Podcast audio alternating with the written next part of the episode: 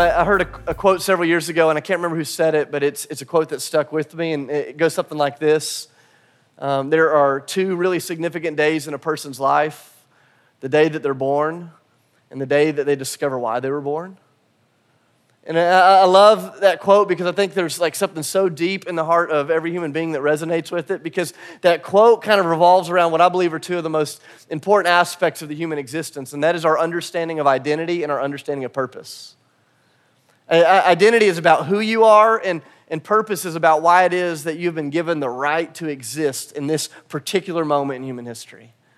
And something amazing happens, I think, when especially followers of Jesus begin to understand that our identity comes from someone beyond us and that our sense of purpose has been set from someone beyond us. And when we begin to live into this intersection of identity and purpose, God begins to do amazing things.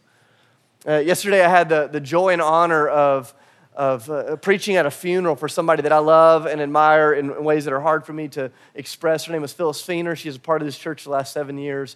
Just lived this incredible life. And I'm sitting there in this funeral. They had this moment where it was an open mic uh, moment where anybody uh, in the church could come up and could share anything about Phyllis, which is kind of a dangerous thing to do in a big group setting to say, here's a microphone, talk as long as you want. But it was amazing. We sat there for a couple of hours and we just, we just listened to people reflect on, on the beauty of this woman's life. And over and over and over, I was just being reminded of, of what happens when a person gives their life to the purposes of God that have been set out before them. Like, like something happens when, when somebody uh, allows every moment to be filled with the purposes of God. And so each person kept standing up and talking about Phyllis and just how she loved her family and how she loved her husband and how she loved her neighbors and how she loved the least of these. And it was just one of those pictures of what it looks like to live your life like smack dab in the middle of God's purposes. And so last night, Sydney and I, we got back from the funeral and we're walking around the neighborhood. I'm like, man, God, I don't, I don't know when that moment's going to come for each of us, but man, at the end of our life, may people look at us and say, man, that was a man, that was a woman, that was a couple that spent their life yielded to the purposes of God for them. Because here's what I know anytime somebody lives into the purposes of God, it always blesses people around them. Like, it is fundamentally impossible for you to live into the things that God has made you for and for your life to not, by default, become an immeasurable blessing to the people all around you. And what I was seeing yesterday was just so much fruit of a life that was lived into the purposes of God. And I love this because this is what Peter's going to speak into in 1 Peter chapter 2.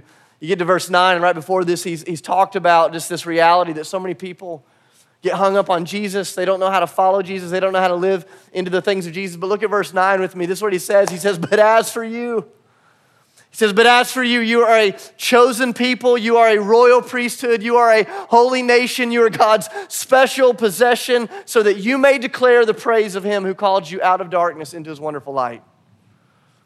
Peter says, So many people around you, they are stuck living purposeless lives. He says, But that's not the case for you. He says, Because you know who you are. And he says, Here's who you are. He says, You are chosen, you are royal, you are holy, you are special. He says, I know all throughout the week in your nine to five, you're getting beat up by people.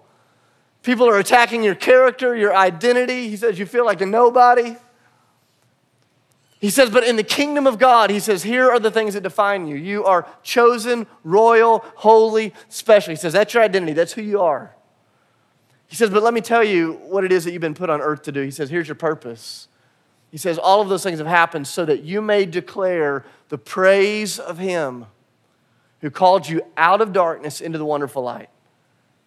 Like Peter says, I don't care what your nine to five is. He says, I don't care if you're an accountant or a musician, if you're an artist, if you're a, a stay at home mom, if you're a businesswoman or a businessman, if you're a mechanic, if you're in between jobs. I don't care if you're young or old or rich or poor or black or white, uh, smart or not as smart, tall or not as tall, thin or not as thin. He says, I don't care who you are. He says, here's the truest thing about you you are chosen, you are royal, you are holy, you are special, and you've been put on earth for a purpose. And the purpose by which you've been put on earth is that your life would become become a declaration of the goodness and glory of the one that called you out of darkness into light.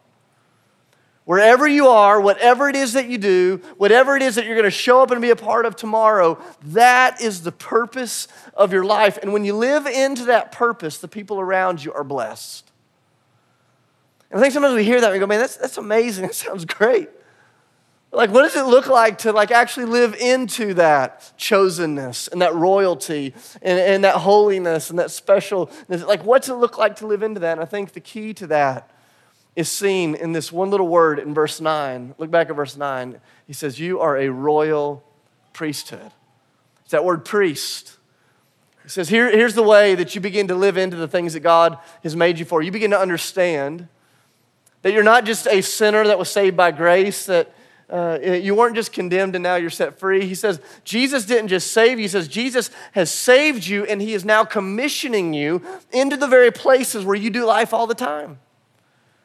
And he is commissioning you into those places as a priest. Now, I don't know what you picture when you hear this word priest. Maybe you grew up in a Catholic church or an Episcopalian church, or, or, or maybe uh, you grew up in a setting that had priests. And uh, when you think of a priest, a lot of us tend to think of two things we think of a place and we think of some practices. A lot of times when we think of priests, we think of a cathedral or a church or a temple, or in the Old Testament, the tabernacle. We so often think of a certain setting in which the priests do their work. But in the Old Testament, the, the, the priests were not confined to a certain place. In fact, you go back, especially if you read in the book of Leviticus, you know, that one book that kills everybody's read through the Bible in year plan. You get to the book of Leviticus and it feels so dry and so boring. But it's a really important book because it gives us this picture of how the priests function. And it's there in that book that you get this sense that the priests were never designed to be confined to a place. In fact, over and over, God is going to commission them into the very culture that they're there to serve. But I think a lot of us, when we think of priesthood, we think of a, a place, or maybe some of us, we, we think of some practices, we think of rituals. We think of the person that you know, uh, confirmed us when we were a kid, or baptized us when we were younger, or, gave us communion, or took your confession, or preached a sermon, or whatever it is that goes with your understanding of a priest. We think of uh, ritualistic religious practices. And although some of that happens, that's not the picture of priesthood that you get in the scriptures. And in order for us to understand what Peter is saying here, he's saying, hey, listen, your identity is you're chosen, you're royal, you're holy, you're special. Your purpose is that God has put you here to declare the praises of Him who called you out of darkness by being a priest in every place that you go. If you're going to live into that, you have to understand what a priest is.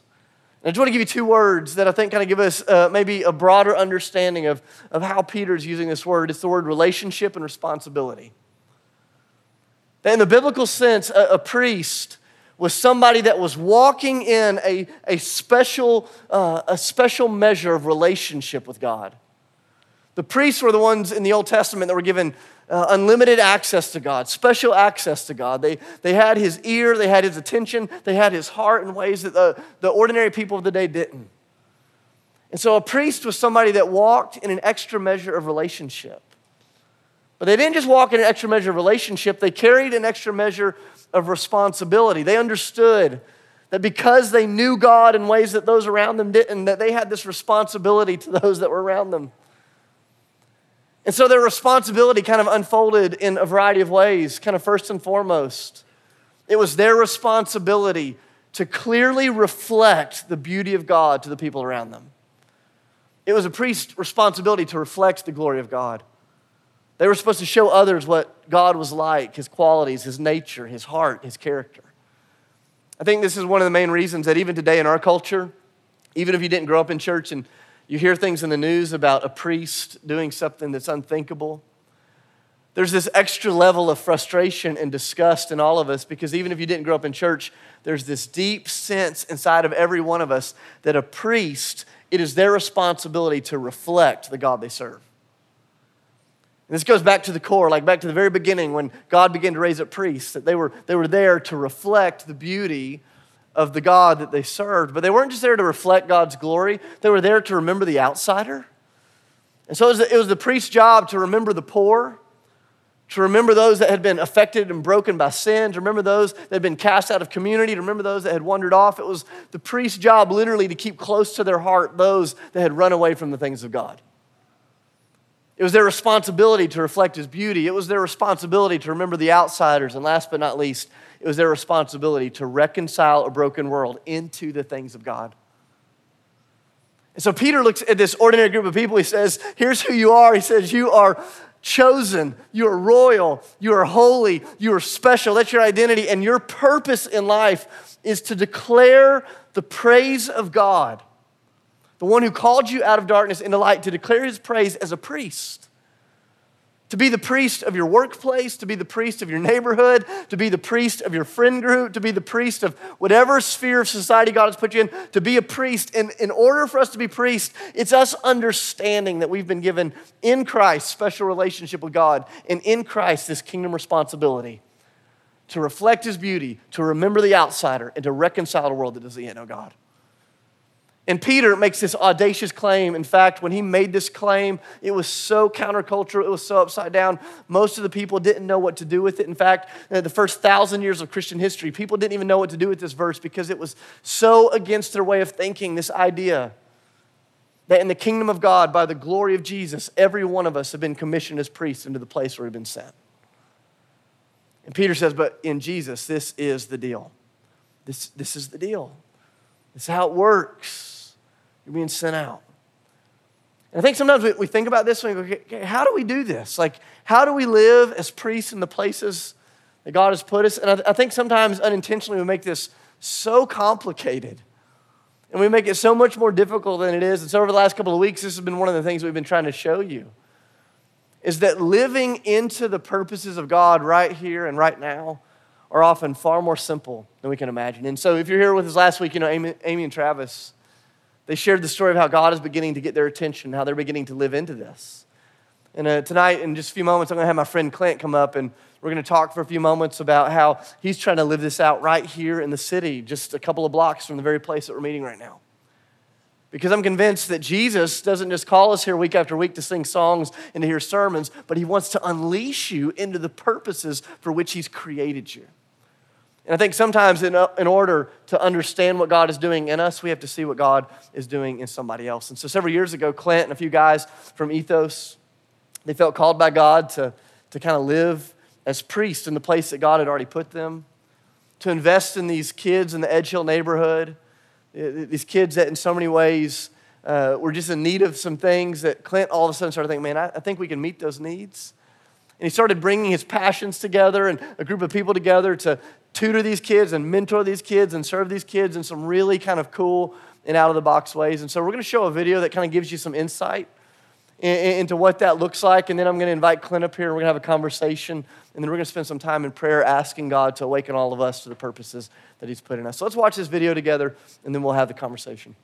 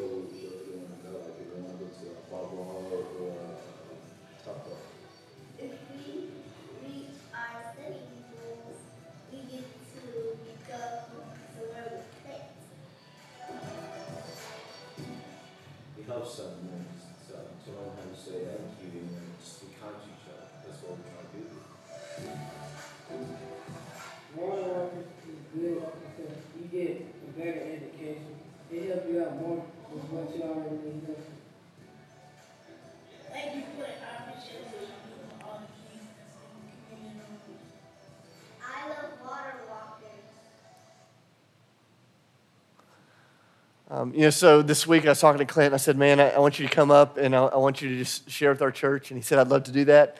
Said, but I'm a little bit nervous to, to kind of stand up in front of everybody. And I'm like, man, this is your family. Like, we love you. Can you just help me just show Clint how much we love him and just kind of welcome him up here with me? And, uh,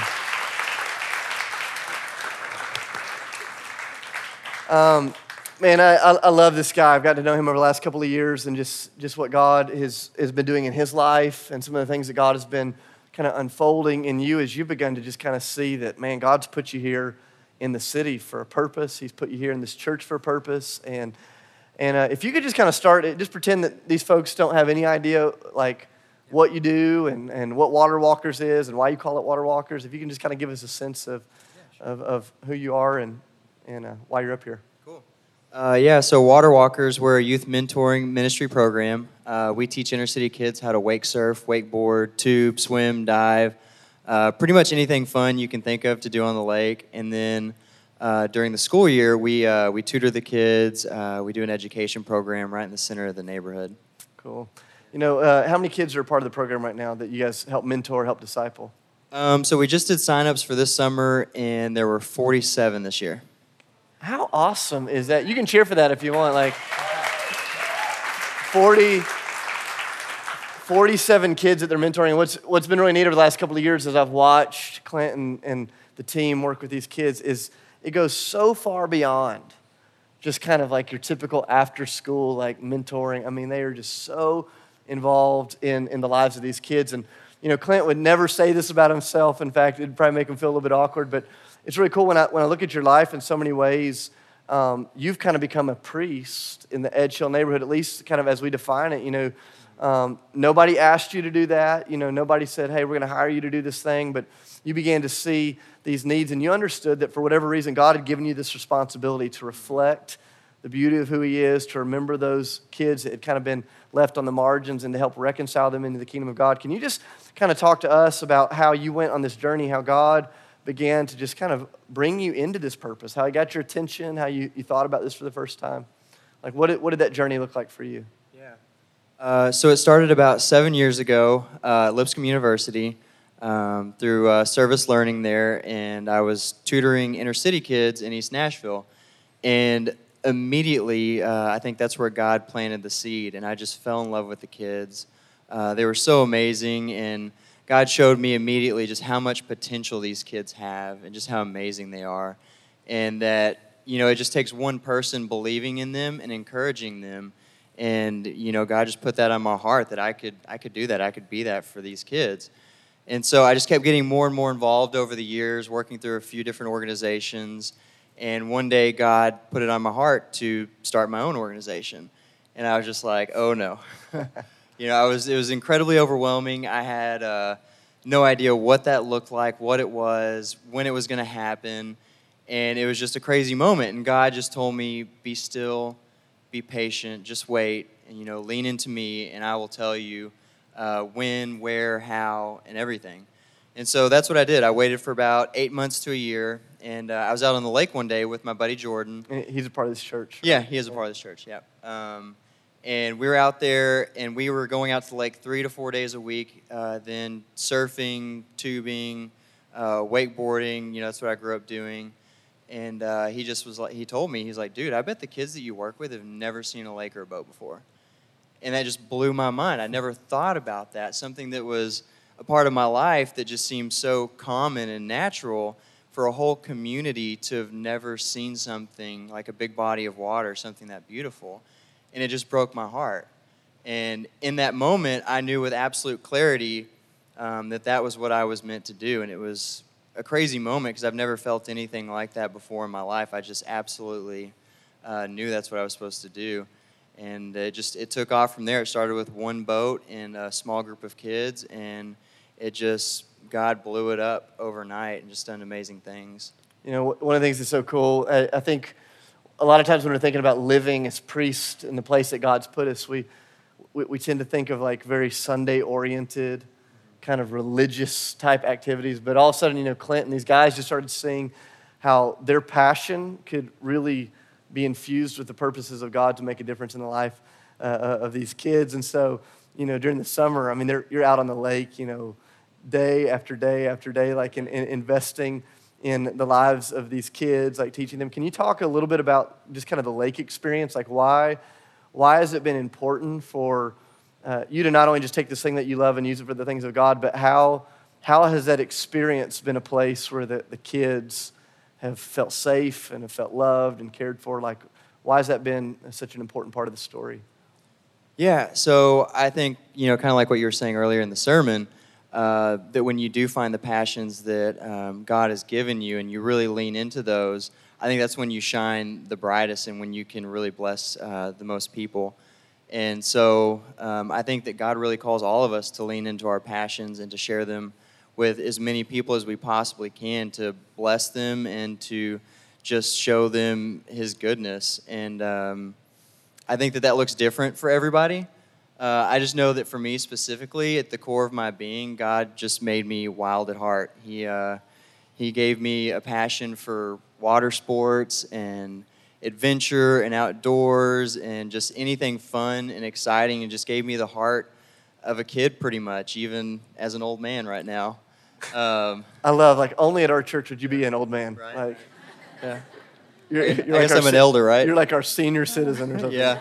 That's so funny. Um, but yeah, and it turns out that that relates really well to these kids. These kids are all wild at heart too. And so God, you know, through that created something that's very wild and fun and just uh, captured the hearts of so many of the kids in this one central neighborhood. And it's just been absolutely amazing to sit back and see. I know you guys have seen God do just some incredible things the last couple of years, but is there like just a story or two of where you've just seen just his transformative work in some of these kids' lives as you've done this stuff? Yeah. Um, it's crazy to look back sometimes and just, it's hard to believe some of the things that have happened. Uh, he's, he's just worked in the hearts of so many of the kids and so many of the families in the neighborhood. Um, opened the doors, uh, so many doors that I just never thought were going to open in just the most miraculous ways. And um, also, you know, even changed my heart and has, has worked in my life so much since it started. Uh, but one story in particular that's near and dear to my heart uh, there's a kid in the program. His name's Malcolm. He's 14 years old. Uh, a couple years ago, he was one of the kids that we were most concerned about. He, uh, he had already started dipping his toes into the gang life, and we prayed so much for this kid and just were so concerned for him and just we're always wondering how can we you know try harder to love him to build a relationship with him and we just kept pressing into that relationship over a couple years and uh, about mid last summer in our program we were on the lake and malcolm turned to uh, me and dan which dan is another guy who goes to church here you may know him he helped me start this um, and he was like i want to get baptized. And we were both like holy moly like really? And he was like he was like yeah and it just so happened that they were doing a uh, baptism service here at ethos that very same day. So dan and i looked at each other again and we're like okay let's shut down shop You didn't want to do this at the lake, the body water, you're already there. we should have that would have been awesome Yeah, I just i didn't even think about yeah yeah You're like, you're like, this water is no good. Let's go. yeah. oh man. Yeah. So we we packed it in and uh, got all the kids in our vans and brought them here to the service. And uh, Malcolm got baptized that night and gave his life to Jesus, and it was so amazing, just so cool. Can I tell about the story, like what's unfolded even since then in his life? Yeah. Um, since then, he I've just seen a miraculous turnaround in his life. Um, he's one of the best role models and leaders in the community that we have. He uh, not only is a part of the program, but we, is actually employed by us now and works year round for us as a tutor during the school year and as a boat hand during the summer. So we're teaching him how to drive boats and everything there is to being, you know, a lake person and everything. And uh, yeah, so even when we're not in the neighborhood, he's just still there, just loving on kids and just being a great role model. I mean, just coolest thing I've ever seen in my life for sure. How cool is that? Can we celebrate that? Just, it's awesome. It's so cool.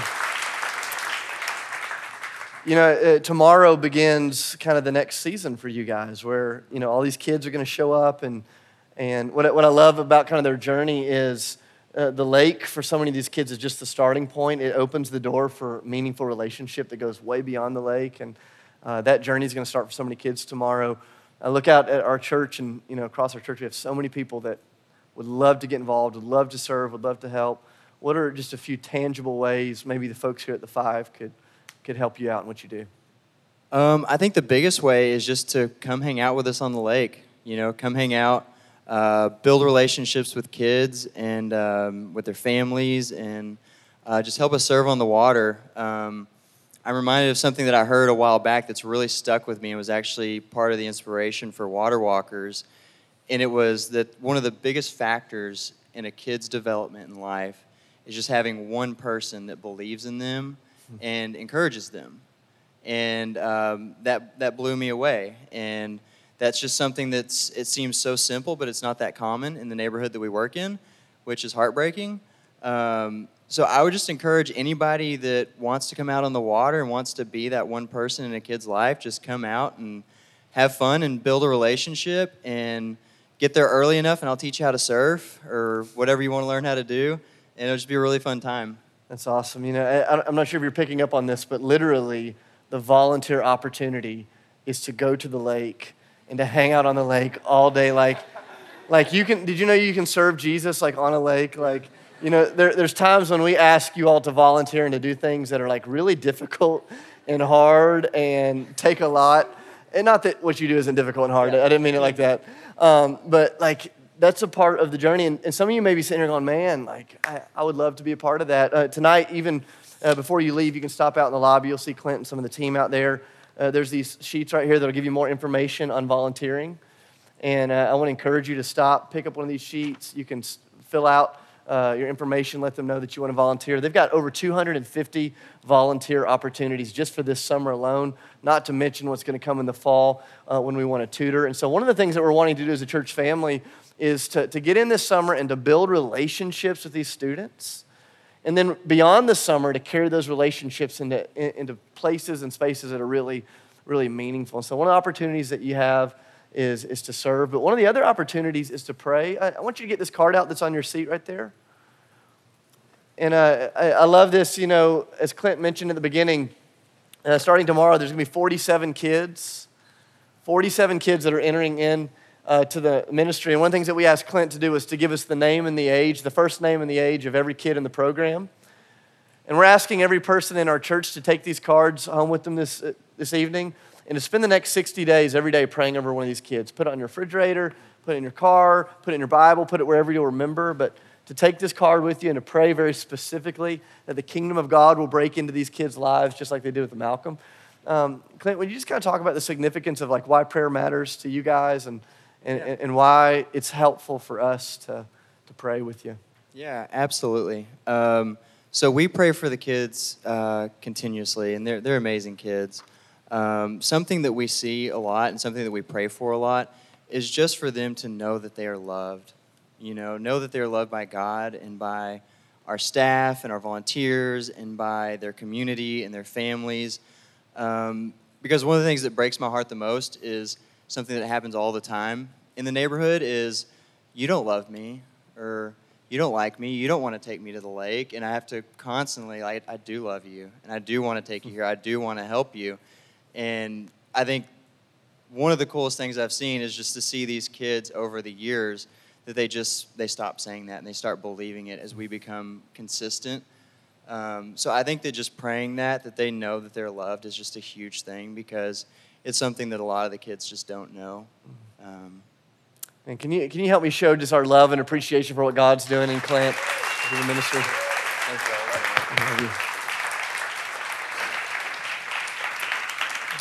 How awesome is that? And I just go, man, how many kingdom dreams are just kind of sitting in this room? You know, but you are a chosen people, you are a royal priesthood, you are a holy nation, you are God's special possession.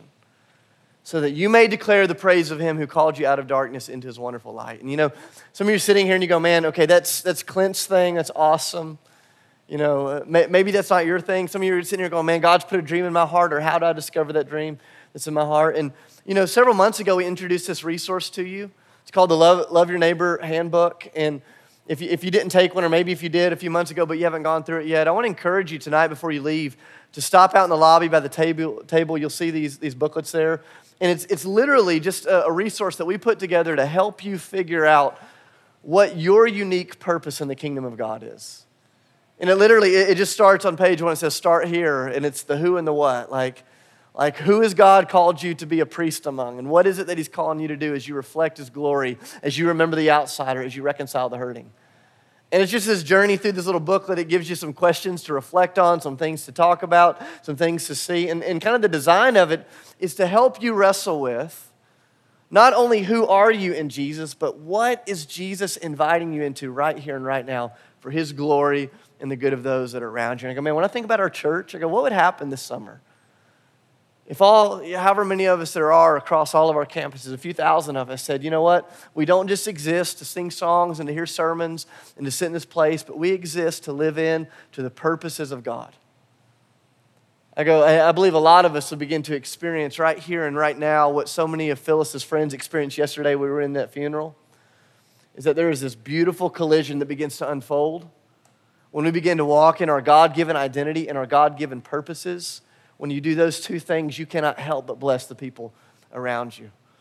And so tonight, before we take communion, before we have worship, we're going to spend some time in prayer. And I, I want to just challenge you to kind of pray over two things. First and foremost, I want to challenge you to take this little prayer card that was in your seat here in a second. You can circle your chairs up. And I want you to spend some time with the people next to you praying out loud over each uh, of the names that are on your card, just a card that you have praying for those kids, praying that they would feel loved. And this is the last worship gathering of the evening, so you can circle your chairs up. You can make a mess. You don't have to keep things nice and neat here tonight, but let's get together and pray for these kids. And then, secondly, I want you to just ask God, hey, God, would you awaken me to the purposes, the unique purposes that you have for my life? You know, God, would you awaken me to some of the things that you've been doing all around me, but I've just never noticed before? And so, we're going to take some time right now to, to pray for these kids and to pray that God would awaken us. And then, when we're done doing that, I'll send us to communion into our time of worship. So, Cole's going to put some music on. Let's circle up your chairs. Let, let's spend some time right now praying for these kids and that God would awaken us into his purposes. And then in a few minutes, I'll send you to communion.